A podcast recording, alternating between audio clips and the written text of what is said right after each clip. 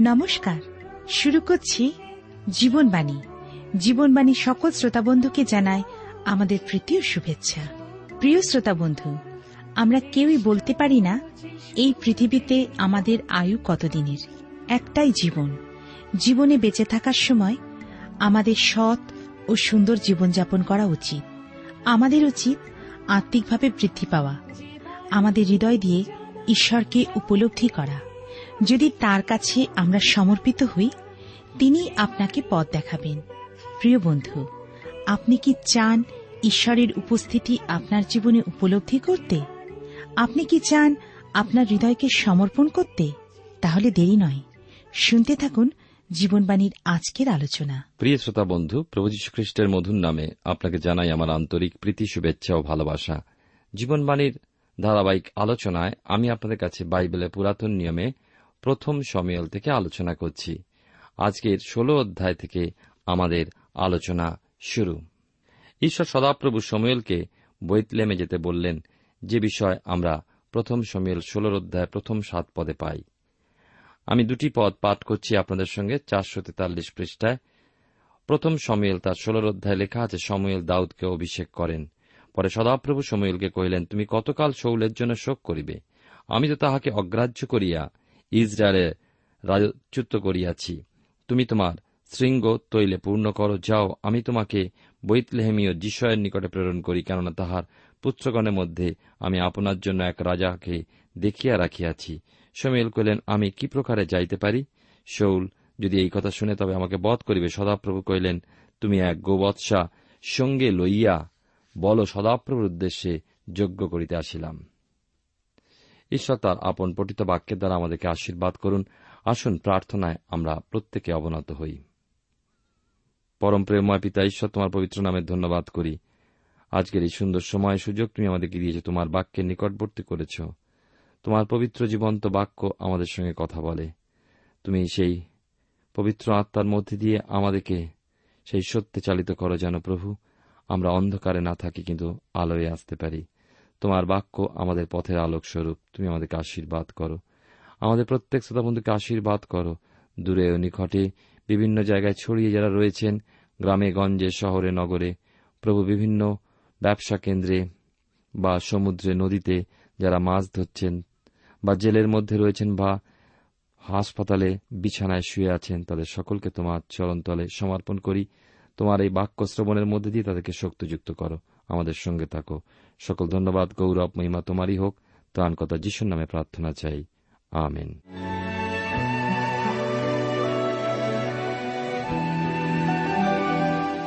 প্রিয় শ্রোতা বন্ধু, আপনি জীবনবাণীর অনুষ্ঠান শুনছেন। আর এই অনুষ্ঠানে আমি আপনাদের কাছে বাইবেলের পুরাতন নিয়মের প্রথম সমিয়েল থেকে আলোচনা করছি। আজকের আমরা এই প্রথম সমিয়েলের বিশেষ করে ষোলর অধ্যায় থেকে দেখব।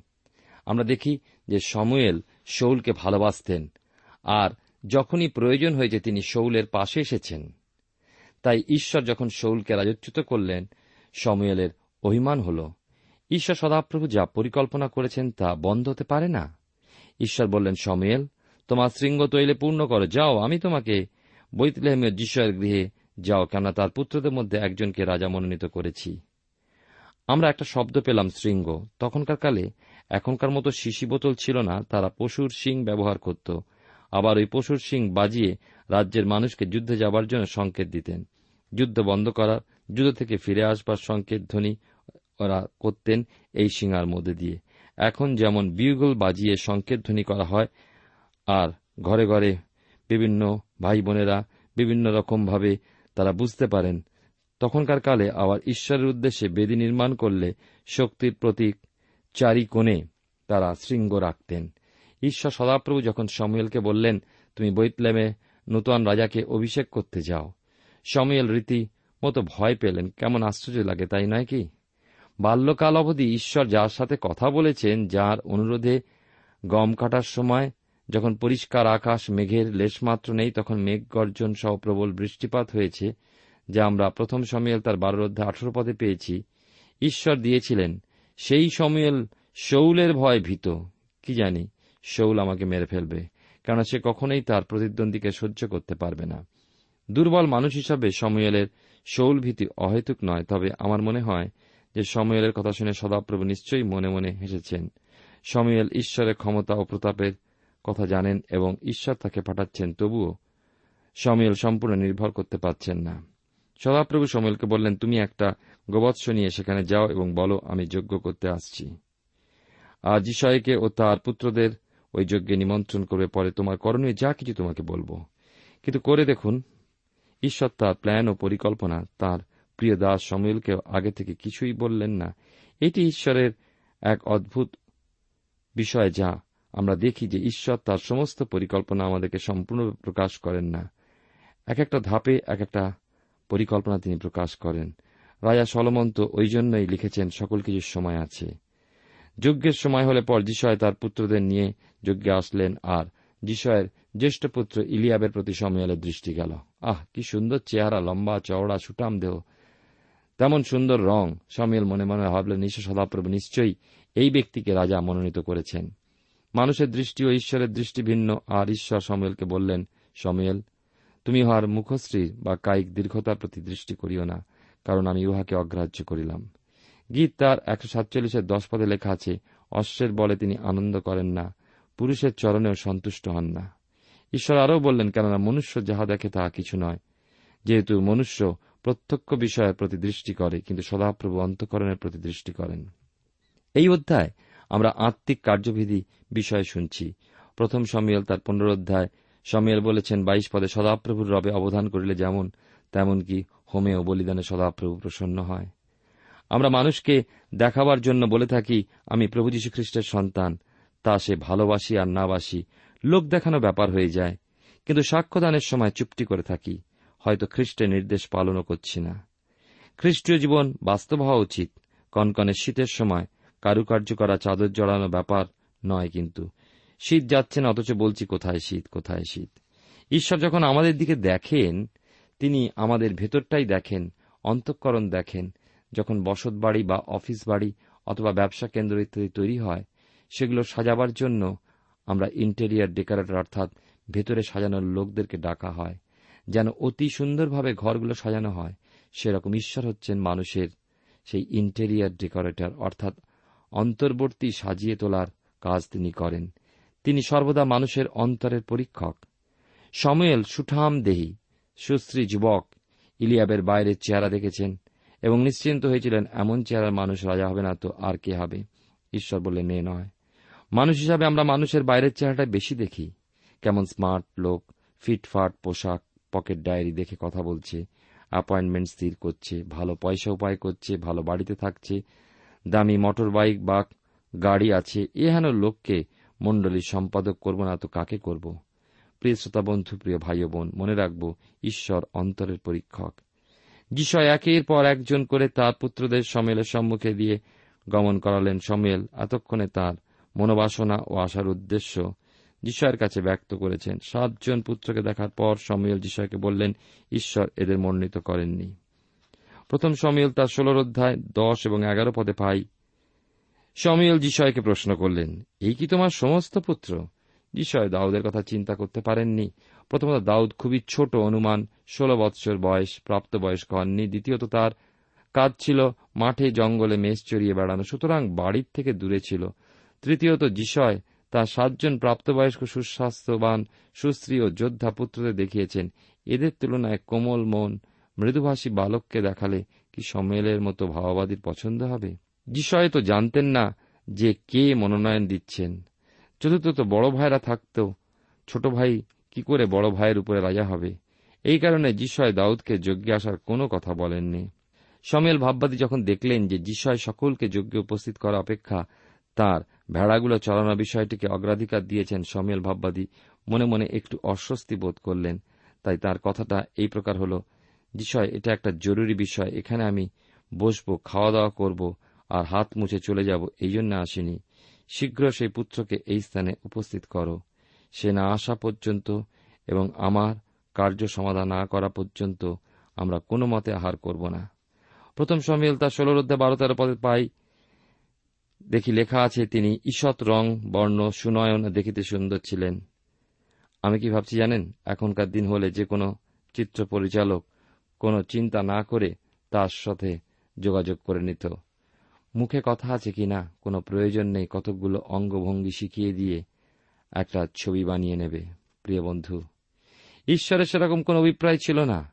ঈষৎ রক্তবর্ণ বলতে দাউদের চুলগুলো ছিল লাল রঙের, আর মেষ চালানোর মাঠ থেকে সরাসরি যজ্ঞশীল এসেছে। রোদের আভায় অদ্ভুত সুন্দর লাগছে। তাছাড়া গোলাপের মতো মুখ। রোদ লেগে গোলাপি আভা বার হচ্ছে। তার উপরে মৃগনয়ন ঠিক যেন মহান চিত্রকরের পটে আঁকা ছবি। তবে মনে রাখব, নির্বাচকের দৃষ্টি তার হৃদয়ের দিকে। এর আগেও ঈশ্বর যেমন বলেছেন যে, আমি বাহ্যিক রূপ দেখে ভুলি না, আমি দেখি হৃদয়ের রূপ। সময়াল, ওঠো। এই বালকটিকে অভিষেক করো, কারণ এই সেই ব্যক্তি যাকে আমি ইসরায়েলের ভাবি রাজা মনোনীত করেছি। সমেল ভাববাদী বিলম্ব না করে তৎক্ষণাৎ তেলের সেই শৃঙ্গ হাতে নিয়ে উঠলেন এবং দাউদকে অভিষিক্ত করলেন, আর সেই সঙ্গে ঈশ্বর থেকে পবিত্র আত্মা দাউদের উপরে নেমে এলেন। কিন্তু অন্যদিকের ছবি পবিত্র আত্মা শৌলকে ত্যাগ করলেন। সবশেষে সময়েল নিজ বাটি রামায় ফিরে গেলেন। সমস্ত ঘটনা বৈতলেমে রয়ে গেল। দাউদ তার মেষ বাথানে ফিরে গেলেন। নূতন কোন প্রতিক্রিয়া হাঁক ডাক কিছুই শোনা গেল না। দাউদ নিজ বিনায় ঝঙ্কার তুলে ঈশ্বরের প্রশংসা করতে থাকলেন। ঈশ্বর দাউদকে বললেন, দাউদ আমার মনের মতো মানুষ। প্রথম সমিয়েল তার ষোলো অধ্যায় চোদ্দ থেকে ষোলো পদে পাই, আমার বিশ্বাস, পবিত্র আত্মা শৌলের মধ্যতে চলে যাওয়ার সাথে সাথে কোন এক মন্দ আত্মা তা সেই শূন্য স্থান পূর্ণ করল। শৌলের দাসেরা বলল, রাজার মাথা খারাপ হয়েছে। দাসেরা রাজাকে লক্ষ্য করতে লাগল। কখন কি অবস্থায় রাজার মাথা খারাপ হয়? ডাক্তার বুদ্ধি চিকিৎসা করতে থাকল। দেখল অবস্থায় একমাত্র গান বাজনাই তাকে শান্ত করে। তারা পরামর্শ করে স্থির করল দেশের মধ্য থেকে সেরা সঙ্গীতজ্ঞকে রাজপ্রাসাদে আনতে হবে এবং রাজার মাথা খারাপ হবার অবস্থা দেখলেই তাকে বলতে হবে, বাজাও বাজাও সেই অচেনা সুর। আমার আরও মনে হয় ভালো গান বাজনা জানে তেমন লোককে বেছে বার করার জন্য। কি জানি হয়তোবা প্রতিযোগিতার ব্যবস্থা করে থাকতে পারে। এবং দাউদ শ্রেষ্ঠ প্রমাণিত হয়েছিলেন। সুতরাং দাউদ নির্বাচিত হয়ে রাজপ্রাসাদে স্থান পেলেন। পরীক্ষামূলকভাবে দেখা গেল, দাউদ বিনায় ঝঙ্কার তুললেই রাজার অস্থিরতা দমন হয়। এমন একটা প্রশ্ন নিশ্চয়ই আপনার মনে জাগছে, যা আরও অনেকের মনে জেগেছে, প্রশ্ন উঠেছে। ঈশ্বর মহান পবিত্র, তিনি পাপ মন্দতা দুষ্টতা ঘৃণা করেন, তবে ঈশ্বর মন্দ আত্মাকে কি করে শৌলের মধ্যে পাঠালেন? বাইবেলের নতুন নিয়মে দ্বিতীয় থিসলনিকার দুই অধ্যায় নয় দশ পদে লেখা সেই ব্যক্তির আগমন, শয়তানের কার্যসাধন অনুসারে মিথ্যার সমস্ত পরাক্রম নানা চিহ্ন অদ্ভুত লক্ষণ সহকারে হইবে। এবং যাহারা বিনাশ পাইতেছে তাহাদের সম্বন্ধে অধার্মিকতার সমস্ত প্রতারণা সহকারে হইবে, কারণ তাহারা পরিত্রাণ পাইবার নিমিত্ত সত্যের প্রেম গ্রহণ করে নাই। দেখুন, জায়গা খালি পড়ে থাকতে পারে না। শৌলের হৃদয় থেকে পবিত্র আত্মা চলে যাবার সঙ্গে সঙ্গে রাজার হৃদয় পাশাত সে খালি হল। আর শয়তান কি সেই সুযোগ ছাড়ে? সঙ্গে সঙ্গে তার অধীনস্থ মন্দ আত্মাকে শৌলের হৃদয় প্রবেশ করালো, আর সে তার বিবেক বুদ্ধির উপরে আঘাত হানল। শৌল হঠাৎ হঠাৎ কাণ্ড জ্ঞানহীন কার্য করতে থাকলেন। প্রথম সমিল ষোলোর অধ্যায় সতেরো থেকে তেইশ পদে আমরা পাই শৌলের দাসেরা, পরিষদেরা শৌলের কাছে প্রস্তাব রাখল, তারা যেন একজন নিপুণ বিনাবাদককে শৌলের প্রাসাদে রাখতে পারে, যে প্রয়োজন মতো রাজার সামনে বিনা বাজাবে এবং শৌল ওই বিষয়ে অনুমতি দিলেন। আপনি কি চিন্তা করছেন? জানি না। আমার একটাই চিন্তা যা কিছু ঘটছে সব ঈশ্বরের পরিকল্পনা মতো ঘটছে। বৈতলেহেমের চাষির আট পুত্রের মধ্যে সাতজন সৈনিক যোদ্ধা, আমরা যেমন বলি ওরা মিলিটারি ম্যান, আর সর্বকনিষ্ঠজন মেষপালক চাষির বাড়ির জানে আর জানে মাঠ, বন ও পর্বত শ্রেণি। রাজবাড়ি সে হয়তো কখনোই দেখেনি। সাধারণ মানুষ বলি আর রাজার দাস বলি, কেউ তখনও জানে না যে যিশয়ের সর্বকনিষ্ঠ পুত্র এই দেশের ভবিষ্যৎ রাজা। ঈশ্বর তার মনোনীতদের ট্রেনিং না দিয়ে কখনো কর্তব্যের মধ্যে ঠেলে দেন না। মসির কথা স্মরণ করুন, যার হাতে এক পবিত্র জাতি ঘটনের ভার দেবেন তাকে তিন মাসের শিশু বয়স সে জল থেকে টেনে তুলে রাজপ্রাসাদে স্থান করে দিলেন, যেন রাজকীয় শিক্ষা দীক্ষায় রাজকীয় পরিবেশে বড় হয়। আর চল্লিশ বৎসরকাল সকল বিদ্যায় পারদর্শী হয়েও, বিদ্যায় ও শিক্ষায় রাজকুমার হয়েও সিংহাসন প্রত্যাখ্যান করে মিদিয়ন দেশে পালালেন। তারপর চল্লিশ বৎসর কাল চলল মেষপালকের ট্রেনিং। মিরিয়নের প্রান্তরে সিনয় প্রান্তরে, ওই অঞ্চলে পথঘাট, মরুদ্যান, পাহাড়, পর্বত, নদী নালা মুশির মুখস্থ হয়ে গেল। মসির বয়স তখন আশি বৎসর, তখন ঈশ্বর মসির সাথে কথা বললেন এবং ইসরায়েল জাতির প্রথম নেতা নির্বাচিত করলেন। আর দাউদের ট্রেনিং? রাজবাড়িতে বাদ্যকার হিসাবে শুরু হল। বয়স অনুমান ষোলো বৎসর। যিশা রাজা শৌলের পত্র পেয়ে খুবই খুশি হলেন এবং একটা গর্ধপে রুটি এবং কুপা দ্রাক্ষারস ও একটা ছাগ বৎসর চাপিয়ে দাউদকে শৌলের রাজদরবারে পাঠিয়ে দিলেন। সমেল ভাববাদী বালক দাউদকে দেখে মুগ্ধ হয়েছিলেন। ঠিক তেমনি শৌল দাউদকে দেখে মুগ্ধ হয়ে গেলেন, তাকে ভালোবেসে ফেললেন আর দাউদকে বললেন, তুমি কেবল বাদ্যকর নয়, কিন্তু আমার শাস্ত্র অস্ত্রশস্ত্র বাহক হবে আর আমার রাজপ্রাসাদে থাকবে। শৌল রাজা দাউদের পিতা জিসয়কে পত্র দিলেন, আপনার পুত্র দাউদ আমার কাছে থাকবে কেন সে আমার দৃষ্টিতে অনুগ্রহ লাভ করেছে। আমি ভাবছিলাম, যদি আমি সেখানে থাকতাম তাহলে শৌলকে বলতাম যে, তুমি কি কতটা অনুগ্রহের কথা বলছ? ঈশ্বর সদাপ্রভু দাউদকে শতগুণ অনুগ্রহ দান করেছেন।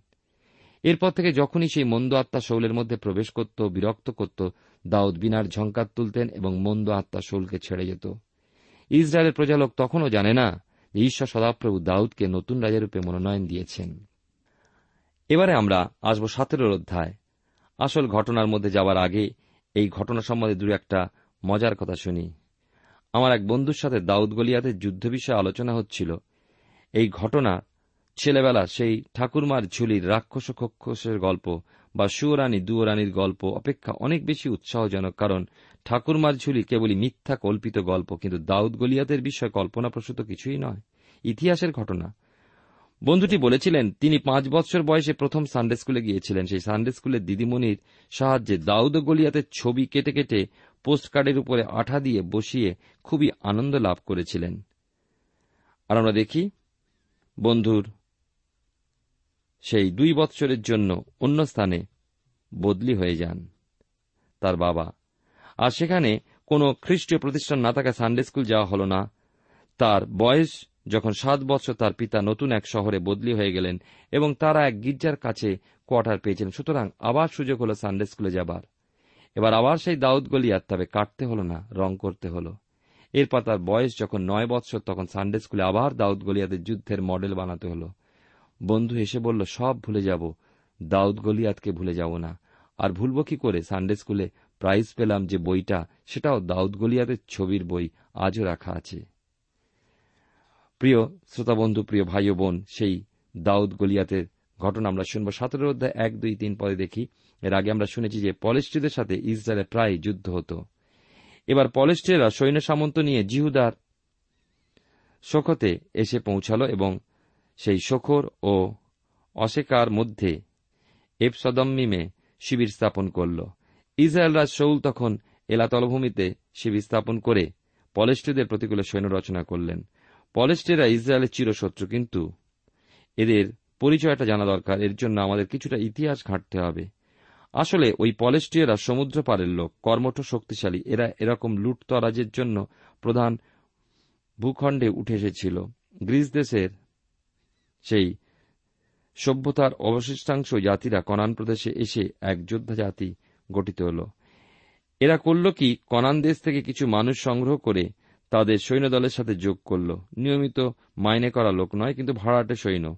এরা সবাই বিশাল আকার, প্রায় ছয়, সাড়ে ছয় হাত লম্বা মানুষ, যাদের লোকে রাক্ষস বলত স্বভাবতই। ওই লোকদের দেখলে মানুষ চমকে উঠত, ভয় পেত। পলেস্টিয়ারা ওই সব যুদ্ধক্ষেত্রের একদিকে এক পাহাড়ে অবস্থান করছে। অন্যদিকে ইসরায়েলের সৈন্যের অবস্থান করছে। মাঝখানে শীর্ণ এক জলস্রোত বয়ে চলেছে। মনে রাখবেন পলেস্টিয়ারা কিন্তু অনুপ্রবেশকারী ওই দেশ তাদের নয়, নরহত্যা, চুরি, লুটপাট করতে এসেছে তারা। সুতরাং প্রথম কথা, ইসরায়েলের জিহুদি প্রদেশে বসে ইসরায়েলকে হুমকি দিচ্ছে। তারা যে অধিকার প্রবেশ করছে, সে কথা তারা মানতে চায় না। স্বয়ং ঈশ্বরের সমস্ত দেশ ইসরায়েলকে দিয়েছেন। এটাই তো পলেস্টীয়দের পাপ তারা অন্যায়পূর্বক ইসরায়েলের রাজ্য কেড়ে নিতে চায়। দ্বিতীয় অবস্থা দাঁড়িয়েছে একেবারে অচল অবস্থা। তুই আয় তুই আয় ভাব। কোনো পক্ষই এক পাও আগায় না। বয়ে যাচ্ছে না আর কত সময় তারা এই অবস্থা থাকবে। এমন সময় আমরা দেখতে পাই প্রথম সময় সাতের অধ্যায় চার থেকে সাত পদে এক বিরাট মানুষ। অনেক সময় বিরাট মানুষ হলেও দেহে বল থাকে না। কিন্তু এই যে মানুষটি এগিয়ে এলো, সবাই বলল, এ সেই বীর গলিয়াত, বারো এসেছে চেহারা যেমন বিশাল, তেমনি তার মনোবল। একাই ইসরায়েলকে দেখে নেব। ওদের এমন কে আছে যে আমার সাথে যুদ্ধ করে, আমাকে পরাজিত করবে?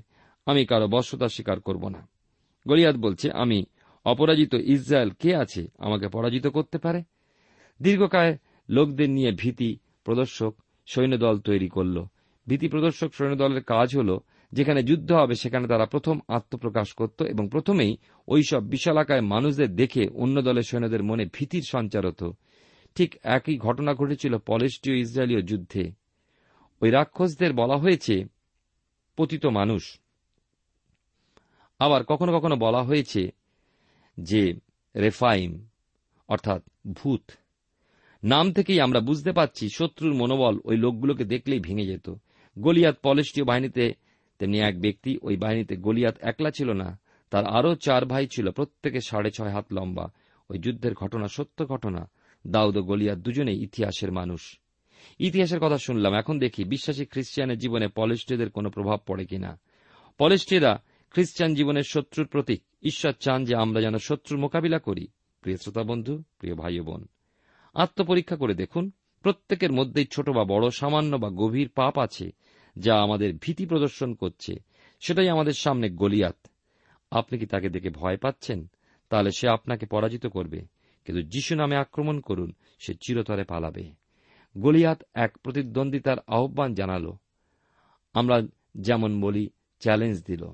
গলিয়াতে সাজসজা চলন, বলন দেখেই তো যোদ্ধারাই প্রাণ উড়ে যাচ্ছে, তা সাধারণ মানুষের অবস্থা কি হবে? মাথায় পেতলের শিরস্ত্রাণ, কেবলমাত্র কপাল ও মুখমণ্ডল খোলা, গলা থেকে হাঁটু পর্যন্ত পেতলের বর্মে ঢাকা, পায়ে পেতলের পাতের জুতো দেহের বর্মের ওজন পাঁচ হাজার শেকল, বর্ষার ওজন ছয় শত শেকল, সকলের রৌদ্রে চকচক চকচক করছে, গলিয়াতের সাথে তার ঢাল, এইসব মিলিয়ে এক অদ্ভুত পরিবেশ তার মধ্যে গলিয়াত চিৎকার করে বলছে, হে ইসরায়েলিরা, তোমরা কেন সৈন্য রচনা করছ? আমি তো একজন পলেষ্টীয় এখন তোমাদের মধ্যে একজন আসুক এবং আমাকে পরাজিত করুক, তাহলে আমরা তোমাদের দাস হব। কিন্তু যদি আমি তাকে পরাজিত করি, তোমরা আমাদের দাস্যকর্ম করবে। প্রথম সমিল তার সতেরো অধ্যায় আট থেকে এগারো পদে পাই, গলিয়াতের চ্যালেঞ্জ চলে ইসরায়েল শিবির যেন শিথিল হয়ে পড়েছে। একটা, কোন যোদ্ধা নেই যে উঠে দাঁড়ায়, একজনও নেই যে একটা আঙুল উত্তোলন করে। গলিয়াত চিৎকার করে টিটকারি দিয়ে বলছে, তোমরা শৌলের দাস। কই, শৌল ছাড়া দিচ্ছে না কেন? সে কি মানুষ? মনে হচ্ছে ইসরায়েলের সৈন্যদলের দেহ থেকে সকল বল ও ক্ষমতা শুকিয়ে গেছে, সকল সাহস উবে গেছে। সোজা হিসাব, হয় শাসন করো, না হয় শাসিত হও। ওই রাক্ষস সব মানুষের সাথে কে শান্তি করবে? এই রকম যখন পরিবেশ, দিন প্রতিদিন একই ছবি গলিয়া চিৎকার করছে, ইসরায়েল নিজ শিবিরে বসে নিচু গলায় ফিস ফিস করছে। ঈশ্বরের আপন প্রজাবৃন্দ, মনোনীত জাতি, শয়তানের চ্যালেঞ্জের মোকাবিলা করাও দূরে। একটা বাক্য উচ্চারণ করতে পারছে না। একদিন, দুদিন করে চল্লিশ দিন প্রায় অতীত হল। সেই একই অবস্থা। আপনার আশ্চর্য লাগছে না? আপনি কি ভাবছেন? ঈশ্বর কি তাঁর রাজধানীতে নেই? তিনি কি অন্য কোনো গ্রহে পরিদর্শনে গিয়েছেন? না, প্রিয় শ্রোতা বন্ধু, ঈশ্বরের দৃষ্টি আছে তার পরিকল্পনা প্রস্তুত, কিন্তু কেবলমাত্র ইসরায়েল জাতিকে শিক্ষা দেওয়ার জন্য বিলম্ব করছেন। বন্ধু, আমাদের ঈশ্বর রসিক মানুষও বটে। আমার ব্যক্তিগত ধারণা, তিনি মুচকি হেসে বলেছিলেন, কেন? তখন তো তোমরা আমাকে চাওনি। রাজা চেয়েছিলে রাজা দিয়েছি। এখন এটা রাজার দায়িত্ব। প্রজাদের রক্ষা করা। যুদ্ধক্ষেত্রে থমথমে অবস্থা। দাবা খেলোয়াড়রা যাকে বলে কিস্তিমাত। আগে বলেছিলাম, রঙ্গক্ষেত্রে এটা রণক্ষেত্র, খলনায়ক আবির্ভূত হয়ে রয়েছে। বিরাট আকার, মহাবীর, সমস্ত ইসরায়েলকে ভয় কাঁপিয়ে দিয়েছে। ঠিক সময় ঈশ্বর নায়ককে পাঠানোর ব্যবস্থা করেছেন বৈতলেম নিবাসী যিশয়ের আট পুত্র এদের মধ্যে তিন ভাই সৈন্যদলে শৌলের সাথেই ছিল। দাউদ কনিষ্ঠ পুত্র হিসাবে মাঠের বাইরে মাঠে মেষ চড়াতেন। সোমিয়েল মাঠ থেকে ডেকে এনে দাউদের ভবিষ্যতে রাজা হিসেবে অভিষেক করেছিলেন এবং আমরা দেখব যে ঈশ্বর সদাপ্রভু তার প্রয়াদের তথা দাউদের ভবিষ্যৎ, প্রজাদের রক্ষা করবার জন্য ভবিষ্যতে রাজা দাউদের মধ্যে দিয়ে জয় আনবেন। আমরা দাউদের বংশেই প্রভু যীশুখ্রিস্টকে দেখি। তাই তো বলা হয়েছে, হে দাউদ সন্তান। পুরাতন নিয়মে দাউদের মধ্যেই খ্রিস্টকে দেখি। দাউদকে জগতের দিক থেকে বিচার করতে গেলে তিনি একজন অসাধারণ ব্যক্তি সাহিত্য জ্ঞানে যন্ত্রে, বাদ্যযন্ত্রে, হাত ও চোখের কাজ যেমন। আর উপস্থিত বুদ্ধি, বিচার বুদ্ধি, উপস্থিত বুদ্ধিতে অতুলনীয়। শাস্ত্রে তার বর্ণনা দেওয়া হয়েছে অতি সুশ্রী। ঈষৎ রক্তবর্ণ শক্ত সামর্থ্য জিহুদার প্রান্তরে উৎপন্ন ফলের মতো। দাউদ সত্যি একজন মানুষের মতো মানুষ ছিলেন। দাউদ একটা বিষয় জানতেন যে নির্ভর যদি করতে হয়, ঈশ্বরের উপর নির্ভর করা উচিত। তবু একটা বিষয় বিশেষভাবে লক্ষ্য করা যায়, দাউদের মনে খুব বড় দুঃখ ছিল। তিনি যদিও মুখ ফুটে কখনো বলেননি, তথাপি খুব ধ্যানের সঙ্গে শাস্ত্রপাঠ করলে লেখার ফাঁকে ফাঁকে এটা লক্ষ্য করা যায়। আপনি যদি দাউদের বংশাবলী পাঠ করেন, দেখবেন যে দাউদের বড় ভাইরা ছিলেন, যাদের সন্তানেরা প্রায় দাউদের বয়সী। কিছু ভগিনীও ছিলেন, আর আমরা দেখি যে যাদের পরিবারের হিসাবের মধ্যে দেখানো হয়নি। সমীয়ল ভাওবাদী যখন বিষয় বাড়ি এলেন, তখন তিনি তার সাত পুত্রকে দেখালেন। ছোট ছেলে দাউদের নাম পর্যন্ত উল্লেখ করেননি। শাস্ত্রের অন্যান্য অংশ, ইতিহাস পুস্তক পড়লে কথা সুস্পষ্ট হয় যে দাউদ তার পিতামাতার অবহেলিত সন্তান ছিলেন। গীত সংগীতা তার সাতাশের অধ্যায়ে দশ পদে দাউদের দুঃখের সাথে তিনি বলেছেন, কিন্তু সদাপ্রভু আমাকে তুলিয়া লইবেন। আমার পিতামাতা আমাকে ত্যাগ করিয়েছেন, কিন্তু সদাপ্রভু আমাকে তুলিয়া লইবেন। অন্যান্য উক্তির মধ্যে দিয়ে দাউদের মনের ক্ষোভ ও দুঃখ আমরা দেখতে পাই। সকাল থেকে সন্ধ্যা মাঠে মাঠে কাটাত। প্রিয়জনের ভালোবাসা থেকে বঞ্চিত। পারিবারিক অনুষ্ঠান ইত্যাদি হতে পরিত্যক্ত, যেন পরিবারের ঘৃণার পাত্র। তবুও বলতে হয়, দাউদের ওই প্রকার অবস্থা তার জন্য ঈশ্বরের দান। মানুষের ভালোবাসা থেকে বঞ্চিত হয়ে দাউদ সদাপ্রভুকে চিনেছে, সদাপ্রভুতে নির্ভর করেছে। যিশয় তখন পূর্ণবয়স্ক বৃদ্ধ। তার প্রথম পক্ষে সাত ছেলের মধ্যে তিনজন যুদ্ধে গিয়েছেন। অন্য চারজন হয়তোবা চাষবাস নিয়ে ব্যস্ত।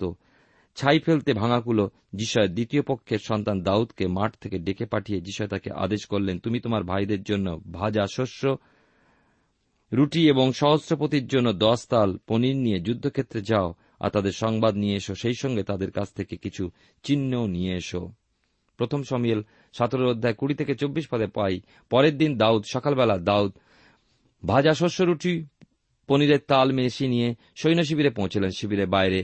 দ্রব্যরক্ষকের হাতে তার আনা দ্রব্য রেখে ছুটে সৈন্যশ্রেণীর মধ্যে প্রবেশ করে তার ভাইদের কুশল জিজ্ঞাসা করল, এই সময় যুদ্ধে যাবার জন্য সকলেই ব্যস্ত। ঠিক সেই সময় স্রোতের অপর পারে সেই গলিয়াত বার হয়ে এসে হুঙ্কার দিল। এই চল্লিশ দিন গলিয়াত ইসরায়েলকে টিটকারি দিচ্ছে। সে কথা দাউদ শুনলেন, আরও লক্ষ্য করলেন যে ইসরায়েল সৈন্য দল রীতিমতো ভীত হয়ে পড়েছে। এই অবস্থা থেকে দাউদ অন্তরে উত্তেজিত হয়ে উঠলেন। পরবর্তী অনুষ্ঠানে আমরা শুনব কেমনভাবে গলিয়াতকে তিনি পরাজয় করেছিলেন। ঈশ্বর আপনার জীবনে মঙ্গল করুন। প্রিয় শ্রোতা বন্ধু, এতক্ষণ শুনলেন বাইবেল থেকে জীবনবাণীর আজকের আলোচনা। আমাদের অনুষ্ঠান কেমন লাগল? যদি এই বিষয়ে আপনি আরও কিছু জানতে চান এবং আপনার যদি বাইবেল না থাকে, তাহলে বাইবেল ছাড়া এই অনুষ্ঠান আপনি কেমনভাবে বুঝতে পারছেন, আমাদের ঠিকানায় শীঘ্রই লিখে জানান। আমরা খুব খুশি হব যদি আপনি চিঠির সাহায্যে বা ফোনে এস এম এস এ অথবা ইমেলের সাহায্যে আমাদের সাথে যোগাযোগ করেন। আমাদের ঠিকানা হল Jibonbani TWR India, post box number এক ছয় নয় দুই পাঁচ, কলকাতা সাত লক্ষ চৌত্রিশ। আবার বলছি, Jibonbani TWR India, post box number এক ছয় নয় দুই পাঁচ কলকাতা সাত শূন্য শূন্য শূন্য তিন চার। আমাদের ইমেলের ঠিকানা হল Bengali TTV at radio eight eight two dot com আবার বলছি, Bengali TTV at radio eight eight two dot com আমাদের phone number two four three eight double zero four five two four three eight double zero four five এবং আমাদের mobile নাম্বারটা লিখে নিন nine four double three four nine seven two three five. আবার বলছি, nine four double three four nine seven two three five. আজকের সময় এখানেই শেষ। বিদায় নিচ্ছি। নমস্কার। শপথ করেছি যিশুর নামে পথে দাঁড়াবো।